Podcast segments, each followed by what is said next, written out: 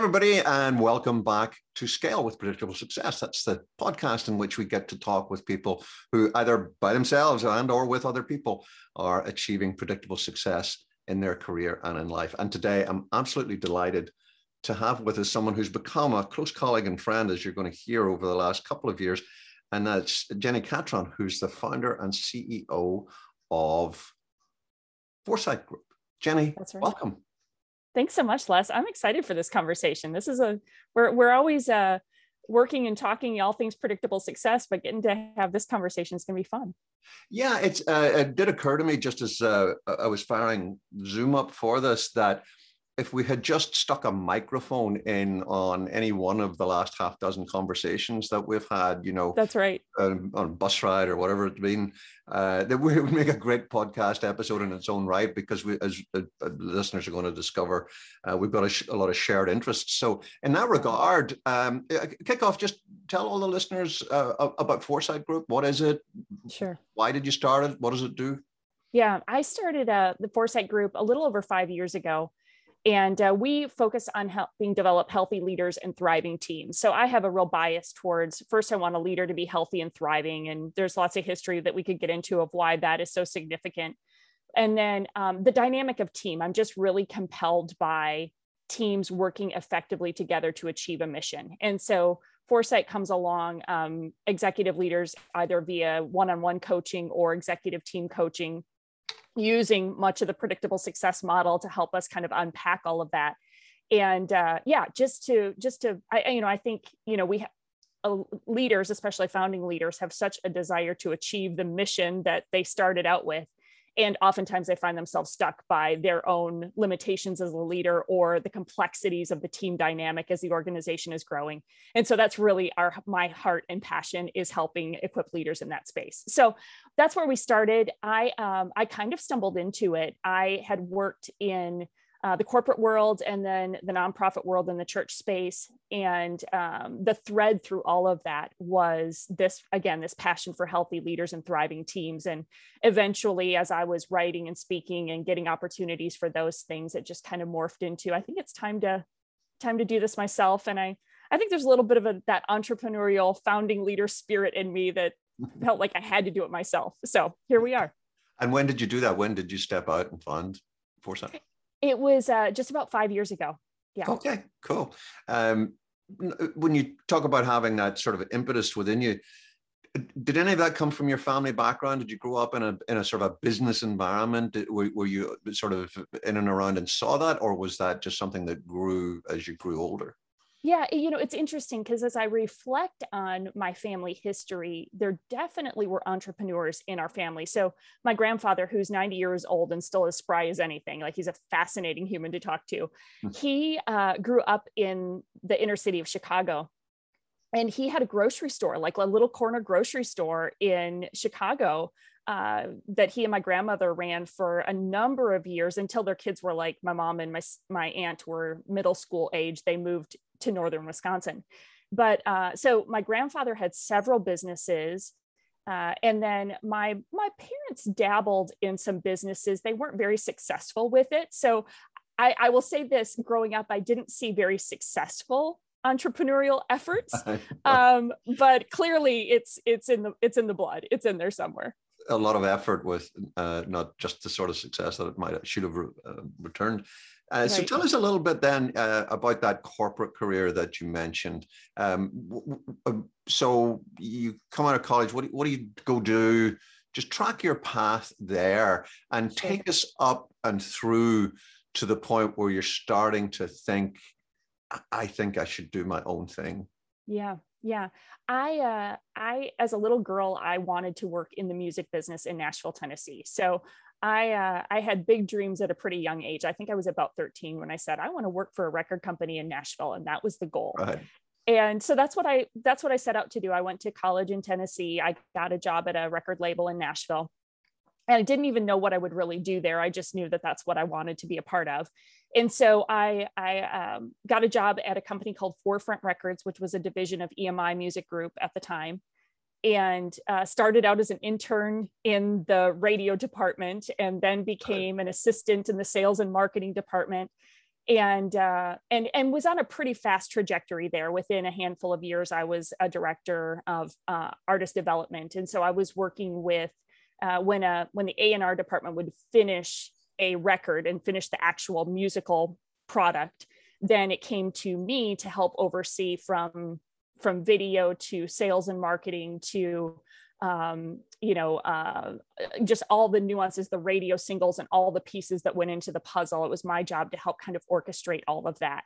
Wow. And uh, it, just a fascinating job, but also required, uh, like, I, I, quickly discovered how my leadership skills were lacking because you had to be able to uh, align a team that weren't direct reports of yours. They were peers throughout the organization who you had to get kind of aligned with your vision for the artist you were representing. So I did that for about nine years. Fascinating job, amazing experiences, and uh, and then I kind of took a kind of a crazy pivot. We went through a corporate merger that uh, was a pretty radical shift in like culture and leadership, and uh, so the organization shifted quite a bit.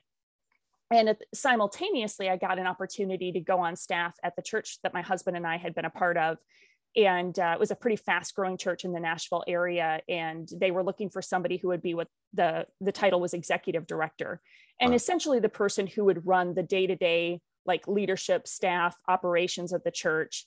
And uh, and so uh, kind of a crazy pivot for me career wise but um, but stepped into that role and uh, and that or that church grew from we were about five staff when I started to about 75 staff wow. 12 years later um, you know, uh, 500 attendees to over 6,000 attendees, one location to six locations. So just a rocket ride of growth wow. that I would say was really, I mean, both experiences were kind of incubators to my growth, but uh, that crazy growth trajectory was um, was really formative for me.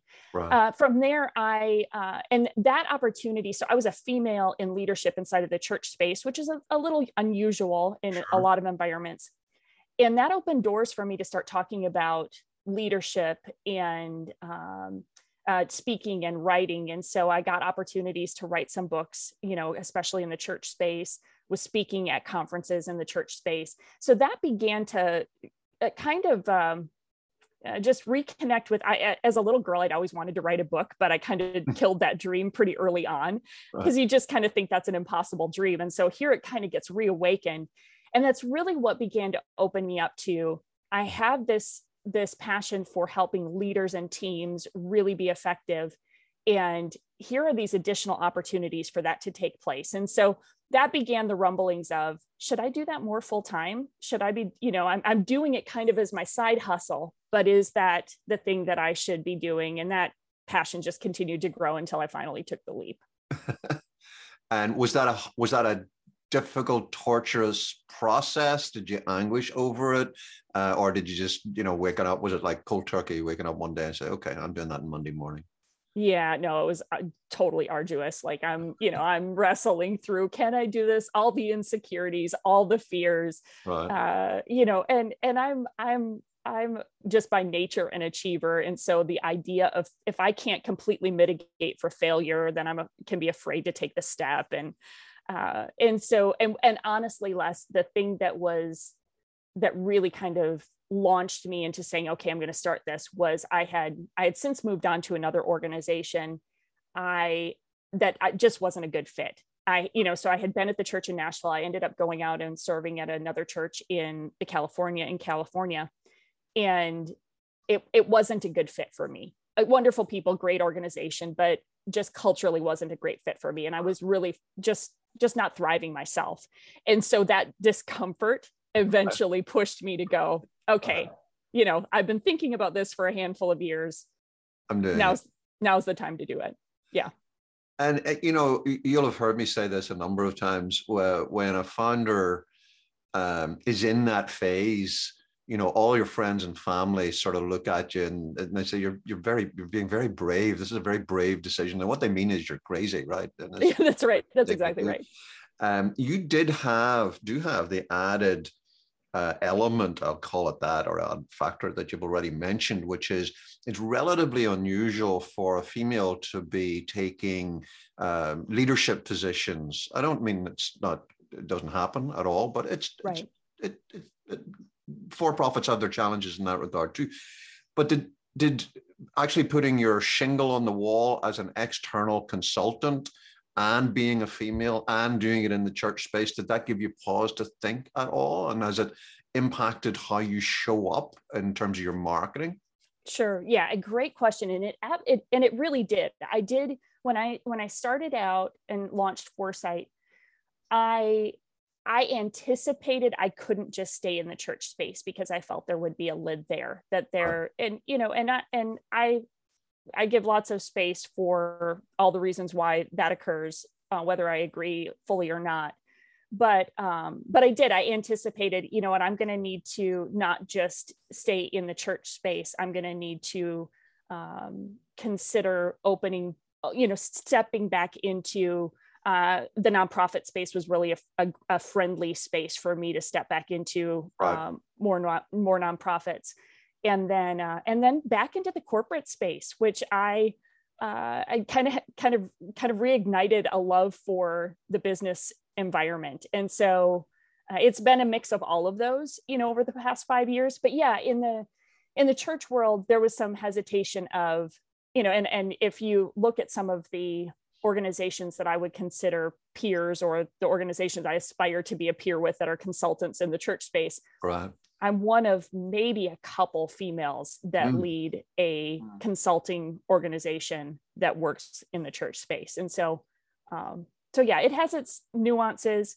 Um, I've been, I've been in many ways pleasantly surprised by the places I have been invited into.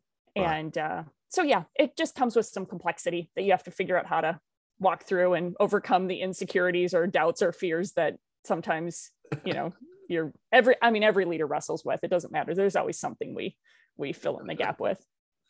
Uh, I'd like to come back in a minute or two and tease out a little bit about the difference in uh, working in an, uh, a, let's call it a faith and cause based world and mm-hmm. a for-profit world because you're one of the few people uh, that, um, and, and, I include myself in that who actually straddles those worlds, and it's mm-hmm. it is a mm-hmm. fascinating um, uh, observation for me, the commonalities and the distinctions. So I want to come back to that in a moment or two. But before we do that, you're five years in. That's a nice. Uh, it's not a round number at all, but it's uh, one of those uh, sort of half important numbers with a, right. you know, with a zero on.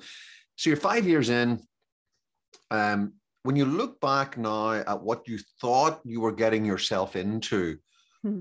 how is it most different from what you thought that oh. you were ah. stepping into?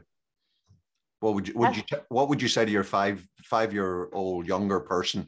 By the way, something you don't know is this is going to happen, or you're going to have to deal with this, or it's going to be like this. Yeah, that's a great question. I think in some ways uh, it's funny because the the entire reason I called my organization Foresight is I've always been one who anticipates and tries to like really uh, project what's coming. I joke that I never did an all nighter in college because I got the I got the syllabus and I planned out my work. You know, I mean, I'm just kind of a geeky kid like that. And uh, but funny enough, I think I didn't know what to anticipate even when I started Foresight. So it was like this. Just I just kind of took the leap and figured I would figure it out as I went. Um, I think that I think that there was some naivete in assuming that I would eventually hit a milestone where it felt comfortable. Right. And I haven't found that yet. I don't know if some of that is just my wiring. You can coach me on this, Les. I don't know if some of that is just my wiring or if that's just the nature of, you know, founder leader in that, right. you know, there's always another hurdle of and and again some of that is my ambition because I, I joke we we hosted a conference this past year a digital conference and initially i had a goal of i wanted 3500 attendees to register for this conference Right. So we hit the 3,500 goal. So now I'm like, well, can we hit 4,000? Oh, we hit 4,000. Can we hit, you know, and so sure. I have to really temper that. There's, again, lots of good coaching there in that visionary side of things, but recognizing I can just be exhausting to myself and my team. so I do think there's a little bit of probably going back to, you know, that, that five year you know, younger version of myself starting this of, of just like enjoying enjoying the stage that you're in and not right. trying to so ambitiously move on to the right. next because the next right. just comes with more complexity right Um, yeah, uh, and we we we have talked about that uh, in the past, and you know, one of the things that uh, I, I shared with you is, and, and you just I think said it yourself, so I'm going to paraphrase a little bit. So in our world, as you know, we talk about the early struggle phase, and everybody knows that's going to be problematic. And mm-hmm. you know, mm-hmm. you have to be a complete idiot to launch a new business and not know that you're going to have some problems. Uh, right. And then you do the right things. You're one of the twenty percent. You get it to the it to the set, the first stage of growth, second stage, which of course in our world we call fun. Mm-hmm. And uh, I have uh, on many occasions spoken with folks. Uh, my good friend David Allen is probably the greatest example. I mean, here's a guy's biggest seller uh, of uh, wrote Getting Things Done, biggest seller of productivity books. Had a magnificent consulting company, and I remember standing with him and his. wife Kathleen, who Catherine, who worked in the business with him, and uh, we'd just done a full diagnostic process with him and his team. And he said uh, they, would all agreed that they were in Whitewater. And I remember David saying to me, uh, "Here's the thing: I don't remember one day of fun." yes, I can relate and, to that. Yes, and, and you know, I just just stood there for a moment or two and and waited a bit, and he looked at me and he says, I think that says more about me, though, doesn't it? Uh-huh. yeah, yeah. Just you know, yeah. and there there are other folks that I that I had uh, one client two weeks ago uh, who convinced that they were going through Whitewater, and we spent a full day together, just down in the um, National Harbor Muse- um, Hotel down in uh, DC here, and it was obvious uh, just an hour into it, uh, and I shared with him, "You're not in Whitewater at all." You're in fun, but you're just huge overachievers. So you're all constantly unhappy. Yes, yes. right. If you're a, if you're a perfectionist, then fun never gets to be fun because there's always something could be better, right? There's always something else. There's more, you know, like so that is that is sincerely like a, a struggle for me because you have told me we've talked about where you know foresight is right now and and i you know uh, there have been times I'm convinced we're in Whitewater, and you're like, no, you're not, you're not there yet. Like you're, you know, and and and when I pause, and you know, it's so funny because you know I've spent the better part of the last handful of years studying predictable success and like trying to learn and and you know obviously facilitating it, but um, but sometimes even diagnosing yourself i'm like i'm convinced i'm like oh we're and then and then of course i'm trying to anticipate and avoid whitewater which is not possible. Um you know so i think there have been times where i've been trying to like mitigate for the anticipation of that stage and, the, and you just squeeze the fun out of it right. um, right. So yeah. and you put your finger on that. You do not want to bleed the fun out of fun. It's okay to not be the sort of person who's uh, you know always uh, happy aunt sally but uh, you, you do want to take some time and and celebrate the successes that you've brought you know? Yeah yeah. Uh, so that's that's uh, fascinating. By the way i just uh, uh not just for uh, uh, for you and our conversation here listeners in general one of the ways that i have been able to help folks who are who are maybe puzzling about that i mean am i in genuine in whitewater and having these massive growth problems? Or mm-hmm. am i just you know constantly dissatisfied with with how things are and that's the way it is?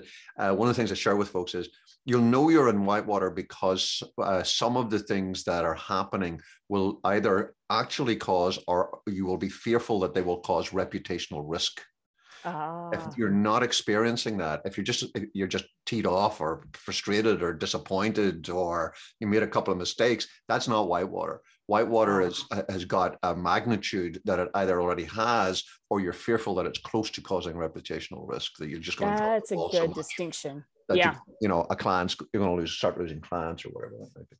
Yeah that's that's a helpful distinction. That's good. So uh, I want to come back just to this uh, crossover between the faith-based, cause-based world and the for-profit world, uh, and I want to ask you about something that I've been, I've been um, uh, struggling is not the right word, but I've been uh, sort of investing some time in.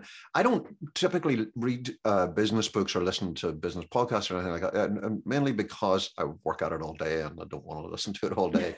That's right but also I happen to know that I'm I am uh, I, I, become a plagiarist very easily with uh, without knowing that that's what I'm doing. And uh, you know, I read out something that's a really good idea.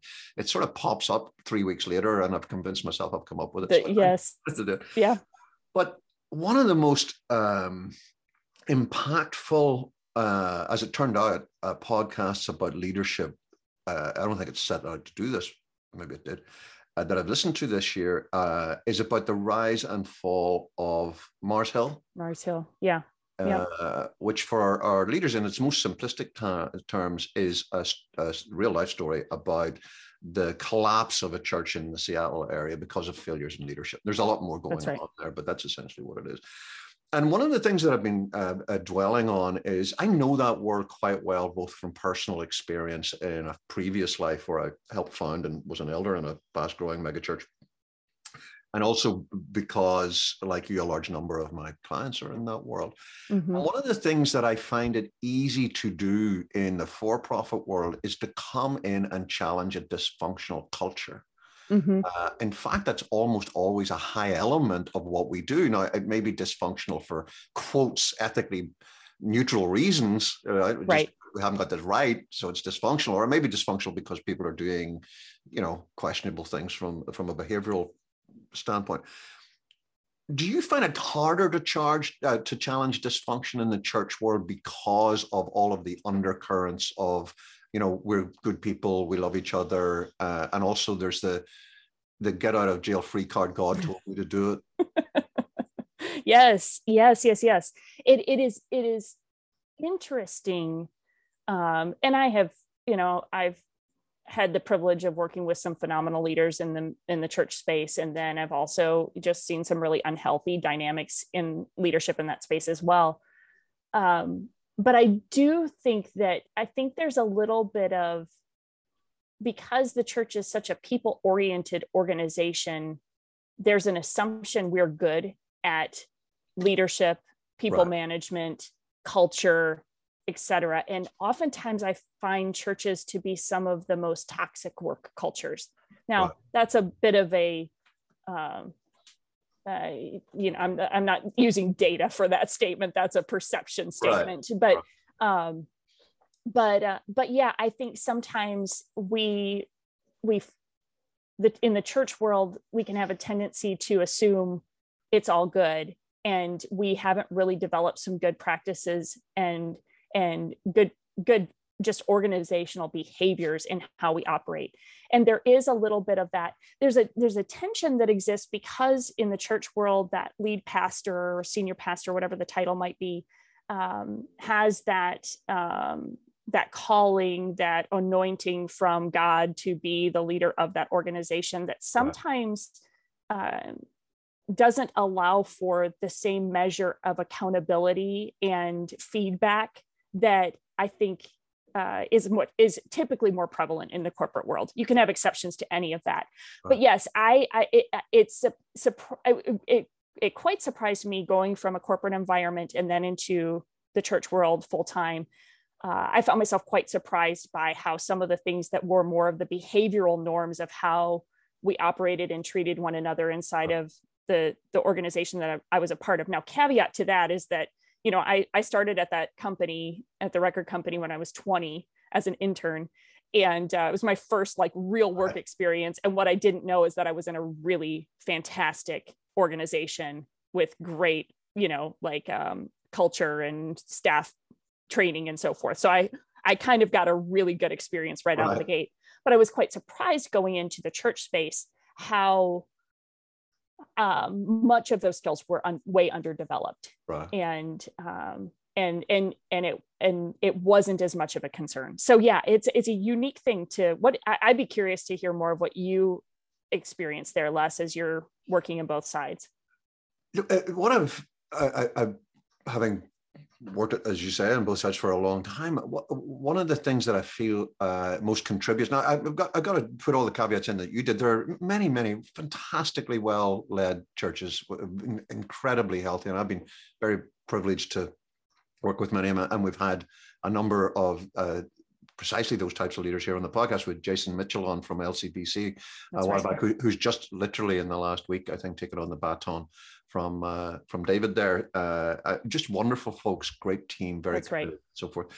But where it has been problematic, um, first of all, it gets more problematic than it does in the for-profit world uh, for reasons of transparency. And I don't have time to go into all of that. But you That's can, right. ha- if you're not a quoted company, if you're privately owned, owned or family owned for profit, you can hide an awful lot of dysfunctional behaviors sure. or get or quotes get away with them.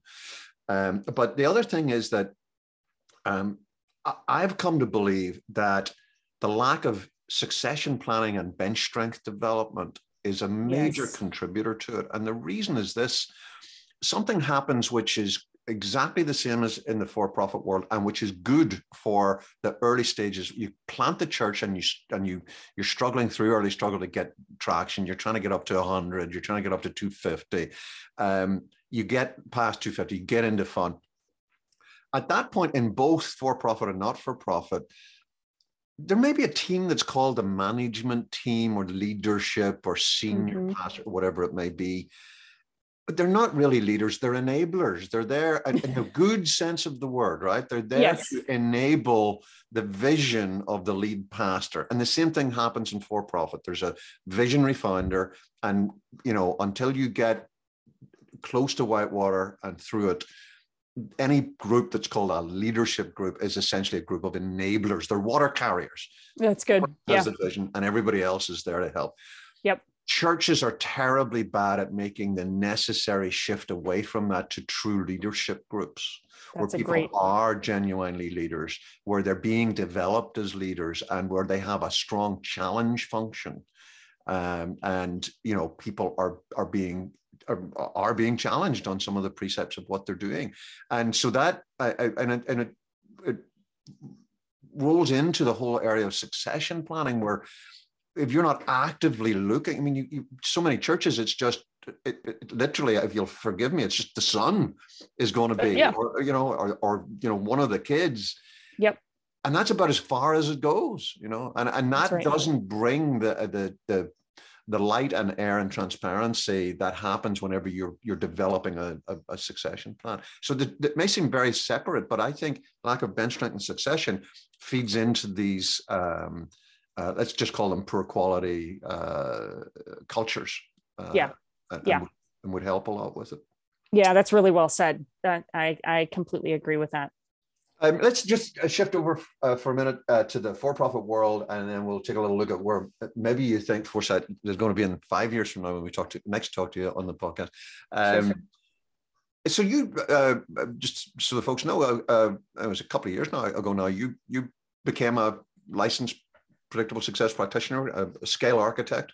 Yeah. Um, tell uh, just share a little bit of you know where did predictable success hove into view for you how did how did you get to know about it why sure. did you think it would be useful for you and, and how are you incorporating it at the moment in your practice yeah yeah great questions and I I'm trying to remember where I first uh, I stumbled on the book initially. Uh, so I stumbled on the Predictable Success book uh, somewhere uh, in one of the church roles that I was serving. I think just trying to study and diagnose, you know, what are the challenges we're navigating.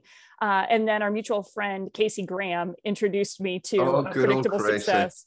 He's he's given that book to everybody, I think. Yeah, um, I think. Yes. So yeah, so uh, he he kind of resurfaced it for me right around the time that I was launching Foresight and you know so again i kind of deep dived into it again uh, and uh, but but what I, I I think what I found so helpful is again it's such a complete tool that uh, is just endless. You know, the more that I uh, dig into it as a scale architect, the more that I'm like, there are just so many layers of this model that you have built that are just phenomenal. Like it, it's just endless of the resources and you know and the tools that you can take to help um, leaders and their teams. But what I loved so much about it and the way that I use it inside of Foresight is that when I engage with an organization, uh, and and and you know because that leading edge is the um, the coaching of the executive leader or the culture dynamics of the team, I still come first with uh, what we call the diagnostic session in predictable success in coming in with a hey let's let's take a look at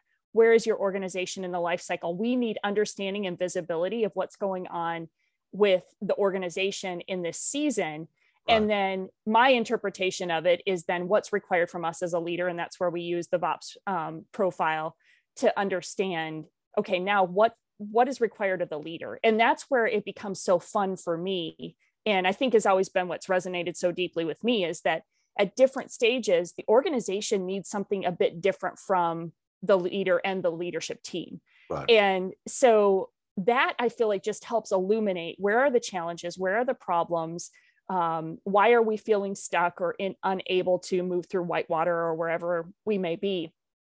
And so that's how we use it inside of foresight and it's in, just so incredibly powerful.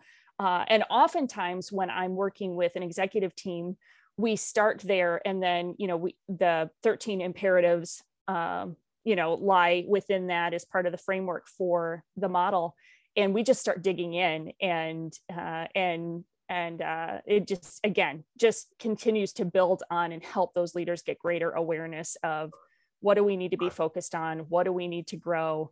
And uh, so yeah so it, it's it's core to how we were you know the leading edge for us is that that leader feeling stuck or them feeling frustrated by team dynamics. And yet we come in with predictable success and it, it just illuminates okay where do we begin? What do we need to focus on first yeah, that's it's just lovely hearing that. And um, I was just sharing with you before we hit record on the on the podcast. I'm, I'm literally just like 45 minutes ago back from uh, being just outside of Nashville, actually, uh-huh. um, with uh, a client that if, if I use their name, uh, most of the, the, folks that are listening would know them, and and they work um, uh, in an area not unadjacent to what we do. They help other organizations mm-hmm. get aligned and so forth uh, and to spend a day with their leadership team and to have them uh, say the things that I, I've got the privilege to hear over and over again, starting with seriously, do you have a webcam in our offices? Seriously, have you been watching the last year and a half play out? That's exactly uh, right. Yeah.